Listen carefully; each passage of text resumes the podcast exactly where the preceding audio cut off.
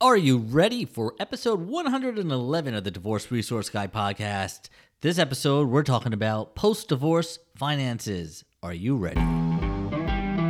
Welcome to the Divorce Resource Guy podcast with Jason Lavoie, aka the Divorce Resource Guy, a former divorce attorney turned divorce coach, talking about all things divorce, including the good, bad, and the ugly from an attorney's point of view. Remember, you're not alone.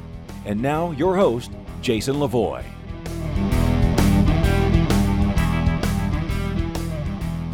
All right, welcome to this edition of the Divorce Resource Guy podcast, episode 111. Can you believe it? We are trucking along here. Today, I have a good guest with you, a special guest, Hollis Hardiman. She is a certified divorce financial advisor or analyst, CDFA for short, and she firmly believes in building a support team of divorce professionals, including attorneys, mediators, and therapists that can help her clients make the best decisions during these emotional times in a divorce. Hollis provides financial retirement and wealth management services to her clients. She specializes in helping people navigate major life transitions such as divorce, the loss of a spouse, and preparing for retirement. And today we're going to be talking about post divorce finances and what you should be thinking about when we're talking about post divorce finances, right? So let's get to it. Welcome, Hollis Hardiman. Hollis, welcome to the show. I'm so excited to have you on. Thanks, Jason. It's great to be here.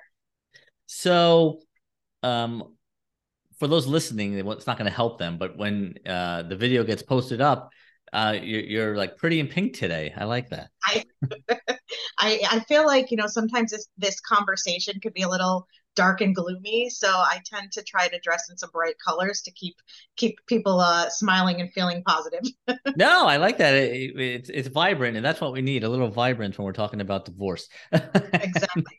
Um, so I'm going to ask you the same question I ask everybody um, when I start, and that's for people who aren't familiar with you. Give everybody a little bit of idea about your background and, and the path that you took to get to where you are today. Sure. So my background um, is a little different. This is my second career.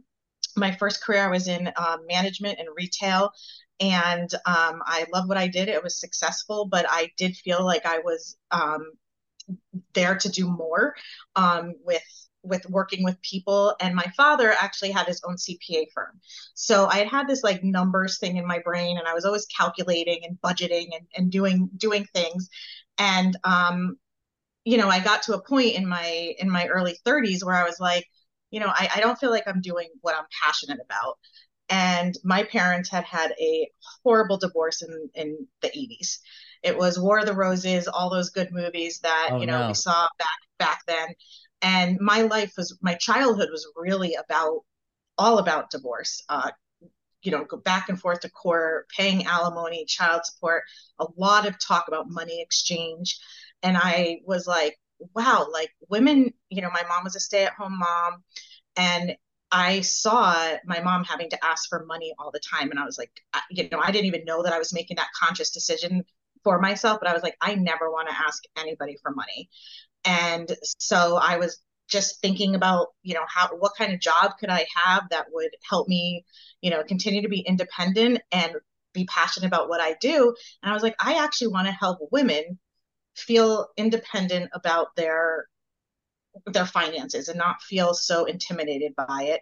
And if there was somebody that was like me that could have possibly helped my mom 25 30 years ago you know maybe our life would have been shaped a little different financially so i got into i took all my um, series 7s and 66 become a financial advisor and i decided to get into the divorce uh, uh, niche because i just felt really passionate about it so i started meeting with therapists and mediators and really building up a network on how i can help people through this process because I've I lived it as a child, so I knew what the damage it could cause to children.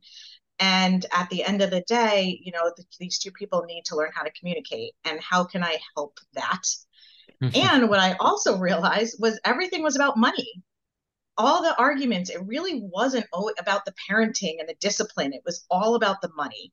So it was how can I help people get through this part of the the process without so much fear. Yeah, who's the and, rapper that said it's all about the Benjamins? Oh yeah, yeah. Am I dating myself? It, probably, but I'm there with you. it was somebody, right? All right. exactly. But yeah, it's it's always about it's always about the money, and um, Uh, unfortunately, that leads that leads to fear, which could lead to attorneys and high bills. And I was like, maybe some people just need somebody to educate them financially to catch them up to speed on how this works, and maybe it won't be so bad. So that's yes. how I kind of grew my business and formed alliances in the in the community and it's what I do. So I have financial advisor and then I have a divorce consulting business, which is where I have a lot of focus. Yeah, no, you and I are very similar actually in what we do uh, in the divorce space because I'm all about educating and empowering people with you know information that I feel they should know, even if they have an attorney or not, because oftentimes when they do have an attorney, they don't they don't know it at the level that I'm spitting it out. Um, and I think they they need to. And so, uh, yeah, I'm all about the education too. So, you know, I definitely feel you there. The so quick question for you because I'm somewhat familiar with how you know difficult it is to you know become financially certified and, and take the I think you said the series seven it is. I think my younger brother just took that test um, and that was a hard test. I think it took him three times. That, yeah, it was it was very hard. And coming from a world where that was not my language, it, it it's a whole nother language. So it's definitely challenging. I give people a lot of credit when they do it. yeah, he came from teaching, right? And he had no finance. I, I was I was I actually worked for Enterprise Rent a Car. I was a district manager and ran multiple locations. Um, so I was in management and sales and zero to do with stocks and bonds and portfolio management. I, I give people like you the utmost credit to do that. I don't think I don't think I could do that, frankly, with no background and just hitting the ground. Did you have to get sponsored for that or no? Yeah, so I had worked at um, one of the. I started at, at Wells Fargo, and um, they basically helped pay. They paid me while I trained and, and studied for the test. Oh, that's great and um, and then they sponsor you and you know i was there for a little bit and when i realized I, I, took some some coaching courses and i was like what where's my passion? Like i know it's here somewhere. And someone I had come to me and it said why don't you work with therapists in the divorce arena and help people through the divorce process with financial planning? And unfortunately a lot of those big banks they don't let you, they, they want you to just bring in assets. Right. And they're not really focused on the planning and and the help that i wanted to do so i found a woman um, who i work for still work with lori price and she had a boutique firm and she had been um, running workshops free workshops um, every um, one saturday a month and it was uh, women contemplating divorce and so we've been doing this for eight years now, and we do it now. We do it over Zoom and during the work week. And it's me and an attorney, and we basically give just free advice on what to start doing when you're in the divorce process or even thinking about it. We'll have special guests with therapists, and from there, I was like, this is this is my this is what my passion is is really helping people through this process so i've been able to have the luck of doing both the financial advising and the money management as well as a lot of the problem solving advice you know with with the divorce and therapy and, and all that yeah no that's great i mean you really you do have a, a comprehensive background in and i love what you said you know we were joking about it's all about the benjamins but it's true you know when minor children aside, and you could appreciate that personally from your childhood, but I always tell people you have to treat the divorce like a finance, it's a business transaction, really. Um, yep. And if you can do that, both sides, and keep the emotions at bay, that's the best way and the most efficient way to kind of get through the process. Absolutely. It's just, it, it's, it's almost, it's a very hard task to have people do, right? So the best advice I can give is to build a profession your your support system of professionals because they're the ones who are going to keep you in line with taking the emotion out of it because your friends and family are very emotional for you and you have to have the right professionals surrounding you to keep you keep keep your focus on the business aspect and not the emotion objective professionals right objective yes yes very important friends and family are great, but they're not objective. no, no. And and I always say they're the great ones to cry to and and and, and you know complain to. Don't waste your money on doing that with the professionals, um, because they, you know, that's not what you're really paying them to do. So, um, so true. And, and listen, divorce. I I compare it to surgery, right? You go into surgery and your your doctor says whatever you do, do not make any emotional decisions. You're going through a trauma. And yet, when you're going through a divorce, it's a trauma, and you're sitting there and you have to make these big life decisions. And it's unfair because in any other circumstance, you are told this is not the right time to make a big decision. I'm and yet, so, here you I'm, are. No, yeah. I didn't mean to interrupt you, but I'm so excited that you said the T word trauma. Trauma. Because so many times people talk about divorce, um, and nobody brings that up that it's trauma. It really is. It's a traumatic event in your life. And and so it affects you like any trauma would would. And you have to kind of be aware of that and and you know take the steps to surround yourself with people who can help you deal with that professionally. And so yeah, I've been saying that. I've been using the T word a lot more recently. Um, and then I was like, all of a sudden, I I'm getting it back, and so I love it. yeah.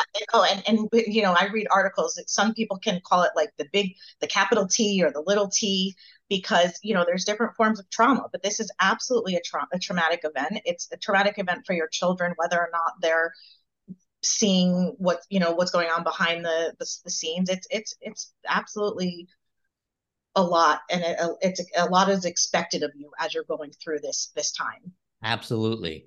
So before we get down a black hole that we can't get out of oh yeah exactly. let, us it was just so easy uh, especially right. with me. Let let's let's steer back to today's topic. We're going to talk about post divorce tips right? Yeah. So tell me why in your opinion it's so important to to focus on post divorce because so often I'm talking with people about the divorce and what's going on yeah. in it and preparing for it. And so oftentimes what gets neglected is the post divorce, but it shouldn't, right? Well, no, because all of that work, time, effort, energy, money, tears have gone into formulating this this plan, this decree, this divorce decree, this legal document. And now and you and now you have it and then people tuck it away and don't look at it again. And it's like you just did all this work all of this work and so much energy. And now you need somebody if if you can't you know help yourself with it to say there's stuff in this post in this agreement that we now need to go back and address and make sure is done to protect yourself moving forward because you just worked so hard at getting this agreement and hopefully i always say you know uh if it's a, a contested divorce um, where there were a lot of issues and assets and things to be dealt with, that um, that agreement, right? Some people call it a settlement agreement, a divorce agreement, whatever it is. That needs to be pretty comprehensive. And, and usually, when I was practicing, it you know it could be fifty plus pages, easy. Um, and so when people sometimes say, "Oh no, I have a few pages," I cringe. Um, because there's a lot of stuff that's probably missing in there. And and I always tell people, you know, th- those agreements uh, spell out what happens in case of um, a problem after the divorce. That's the first place you go. Is well, what does that agreement say, right? Um, and right. it better address it. and I mean, and there's so many actions that need to be taken post divorce i mean and we go into some some tips a little bit but changing your beneficiaries right on on your accounts. Um, do you still want your ex to to inherit things that that may now be your assets? Um, you've worked really hard to get this division right? And now it's like you want to make sure that, that they go to the right people and the way you intended to. So a there's a lot of yes yeah and there's a lot of paperwork and things that go into post divorce and people just don't want to deal with it. They feel like they've they've done it all they're done. Um, a big one that i find a lot with my clients is they don't even sometimes know that they're owed money on certain future dates. So there may be where you have um, your ex may have restricted stock options or you know any type of um, deferred comp that is due and you may get a percentage of that well the chances of them calling you and say hey it's been two years. I just got you know this this big bonus because my stocks vested are pretty are pretty slim chances. Wouldn't so you know what i do is i go through the divorce decree and i've got everything calendarized out. So it's like hey mary you know what? You need to call up you know your ex and say hey this amount is due to me now. You know when can i expect it because it's really important to know what's what's coming your way over time. Let me ask you something on that real quick. Because i there's different ways to skin a cat right? Do you yep. find that the a lot the people that you work with that that's the case a lot of times where things are have to be addressed in the future whether it's you know stock options pensions 401ks whatever that the person you're working with, the receiving spouse, we'll call them, um, is relying on their ex to tell them or to give them the money versus I know there's mechanisms like QDROs and things like that that people do after the divorce um, to split those accounts so the money is already in their name and they don't have to deal with their the other person, right? Because they don't want to deal with right. I mean, yes, a lot because, you know, and I'm sure you've heard of, you know, doing true ups where the two parties are supposed to exchange tax returns to make sure that maybe you've gotten everything that you were supposed to get. And most of my clients don't even want to ask the ex for the tax return. Yeah. It's too confrontational. We're, we're, you know, things are going good right now. He's, he or she's going to think I'm just trying to look into their you know what's going on in there with their income but that's really the only way to know if you're getting paid what you're supposed to be getting paid and or what's being deposited into your account via alimony is is accurate especially if you're getting you know percentages and you know how, how do you know if it's right you're just they're just counting on on that spouse to, to put it in their account i want you to talk about this for a second because why i may know what it is a lot of people listening probably do not. Talk to me about um, true ups, you know, what that is and and how that works and, and why there would be a situation why when after the divorce somebody would want to see what their spouse is making or be entitled to see what their spouse is making. Right. So more and more we're seeing alimony being paid as like a percentage of a spouse's income. So let's just call it just for even numbers 50%. You're supposed to get 50% of their income. Well, and, and they may very well be giving you 50% of, of their income. Well, they, a true up is basically once a tax return is done, which is very often in these cases usually put on extension because we're talking higher earners that may have partnerships or K1s or different tax forms that may come out after, you know, April 15th. So we're talking about a true up is receiving the other person's tax return, looking at their income, and making sure that you receive the appropriate amount of percent of their income that you are supposed to receive. A lot of people fall in tranches where maybe they get, again, for just even numbers, 50% of the first $500,000 of income, and then 40% of the next 500 to a million. So they rely on their ex-husband to potentially do that calculation and how do we know that that's right? You know and so the only way to really do it is after the tax returns are complete whenever that is april or october and go through and make sure that you in fact got the appropriate percentages that you were supposed to get. Yeah and I that takes hate, time. Yeah I, I i always hate um situations where that's the case, you have to rely on your ex to give you accurate information or or do something. And especially with tax returns, you know, I'm a skeptic, I guess, because I was a divorce lawyer. I I'm, a, I'm just a skeptic by nature. You know that depending on what the business is, if it's you know their own own business, you know, if it's a W two employee, that's easy enough. But right. if it's you know they own their own business and there's you don't know if they're filling out that tax return properly you know are there are there deductions for their charity really the deductions for their charity. It's it's the same fight that you often have during the divorce about, you know, valuing a business and the income, you know, and and you know, for this case, let's say we're working with the wife, you know, she says, "Oh, it's a million dollar business," and he's saying, "No, I'm making forty thousand dollars a year." Right? It's that same struggle to exactly. well, what what is it?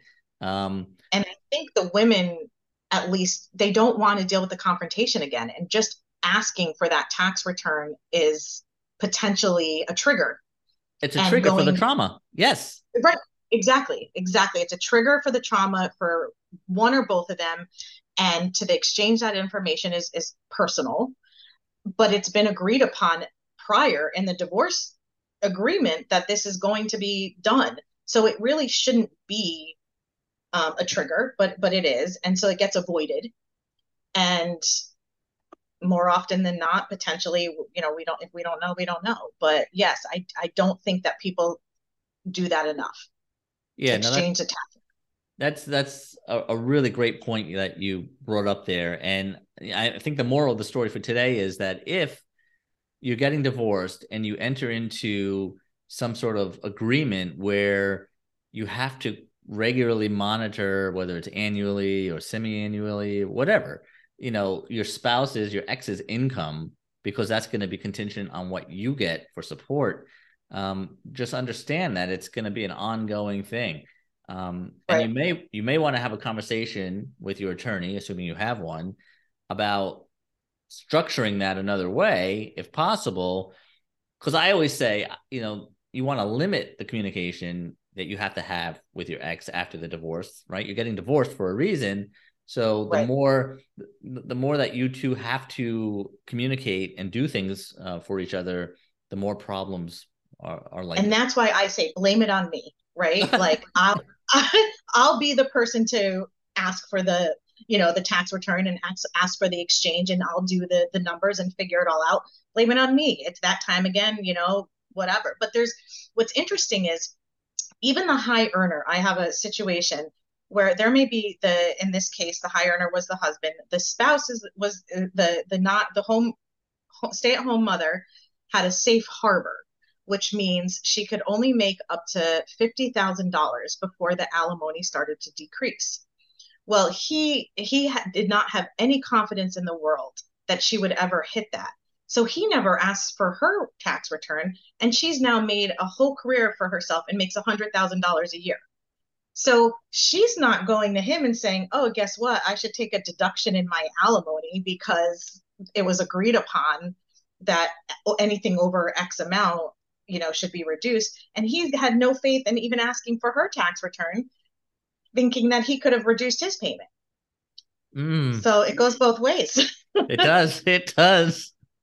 That's for sure. Um, and already, you know, in, in my mind, it's like that's too much. It's just too much for people to to want to deal with. I want to I want to get divorced and just move on, right? Um, right. You know, give me whatever you're gonna give me, and you know, go with God.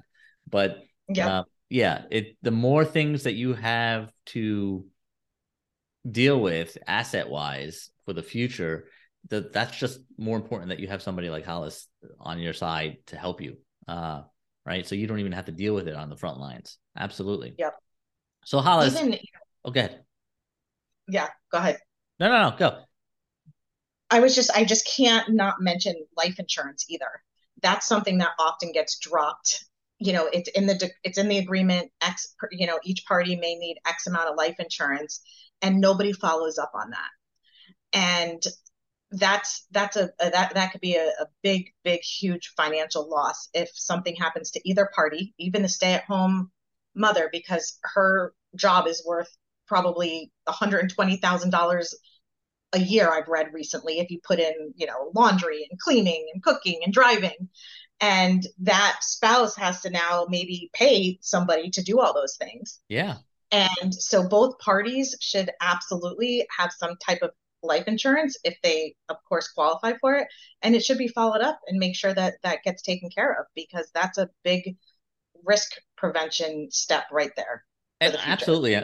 I'm, I'm glad you brought that up because that that's huge. And oftentimes, um, your settlement agreement will mention life insurance, and you know both people within you know whatever 30 60 days of the final decree of divorce you know have to get and obtain a policy but they don't do it whether be not always intentionally but you know they just you know you don't wake up in the yeah. morning and say oh it's life insurance time but right and um but the, the the agreement really should have language to say that you know when you do get the policy you have to exchange the proof of that with each other you know within such amount of time.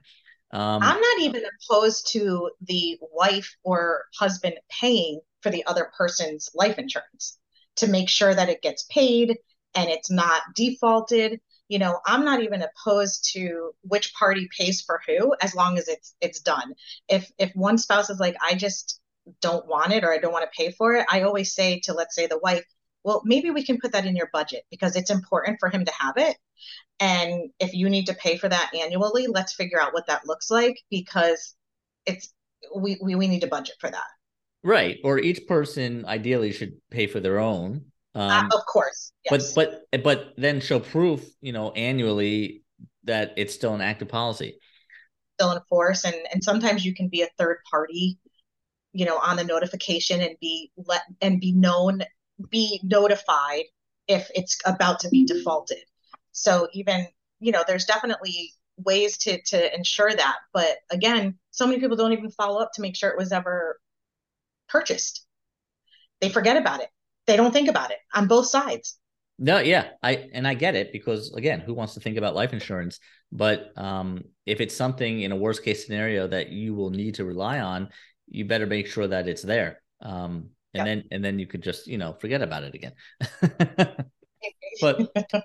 so Hollis, these are some really great tips that I'm glad you brought up today about people following up once the divorce is over. Um, we have a couple minutes left here. What would you say would be a biggest piece of advice for somebody uh, who's getting divorced as, as to what they should focus on or, or do after? Without being too biased for what I do, I think it's having a financial plan. You know, what does your future look like financially? What happens when the child support declines and, or drops off? What what happens when the alimony stops? What is your plan and how how how how can you live with how long what can you spend without outliving your money right? Um that's what you know one of my, my old boss always taught me like that's what people are concerned with. How much can i spend without outliving my money? And so putting a financial plan in place and really understanding if you're going to have to go back to work how many years does it will do you have to get a certification or get your computer skills up to date, whatever it is, so that when that alimony ends, which it, it will, um, what does your future look like? So I am a huge proponent of a financial plan post divorce. Yes, and and the moral is just have a plan, right, for life. Have right. a plan. You want to do things intentionally and not, you know, just have things happen to you and react to everything. Absolutely. Exactly. Hollis, where can people find you and learn more? So um, I um, can be reached via email, uh, hhardiman at meritfa.com. I work for Merit Financial and I have offices in Florida and Connecticut. So um, you can email me directly. I do offer a 30 minute consult to any of your listeners who may be interested. Um, and my phone number, if it helps, I don't know if people direct dial anymore, if everything's email. Uh, but it's 203. Well, this will be a test. 203 423 5985. Someone said to me the other day, Does anybody call anymore? I'm like, I don't know. this will be a good test for that. Exactly. I'll let you know how it goes. And I'll put all that information in the show notes if you're listening and you can't write it down right now. And do you work with people only in Connecticut and Florida or other states? No, no, I'm I'm I'm lucky. I get to I can work with people all in every state.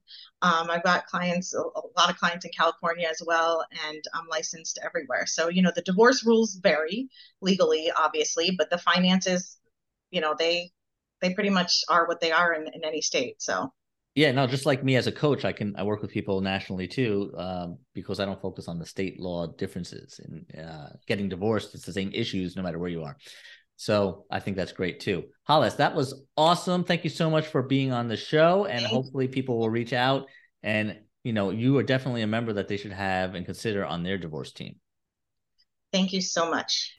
All right, there. I hope you enjoyed the conversation with Hollis. And if you are working on your post uh, divorce financial life, which I hope you are, um, Hollis is definitely somebody who you can lean on for some help and more information if you need it.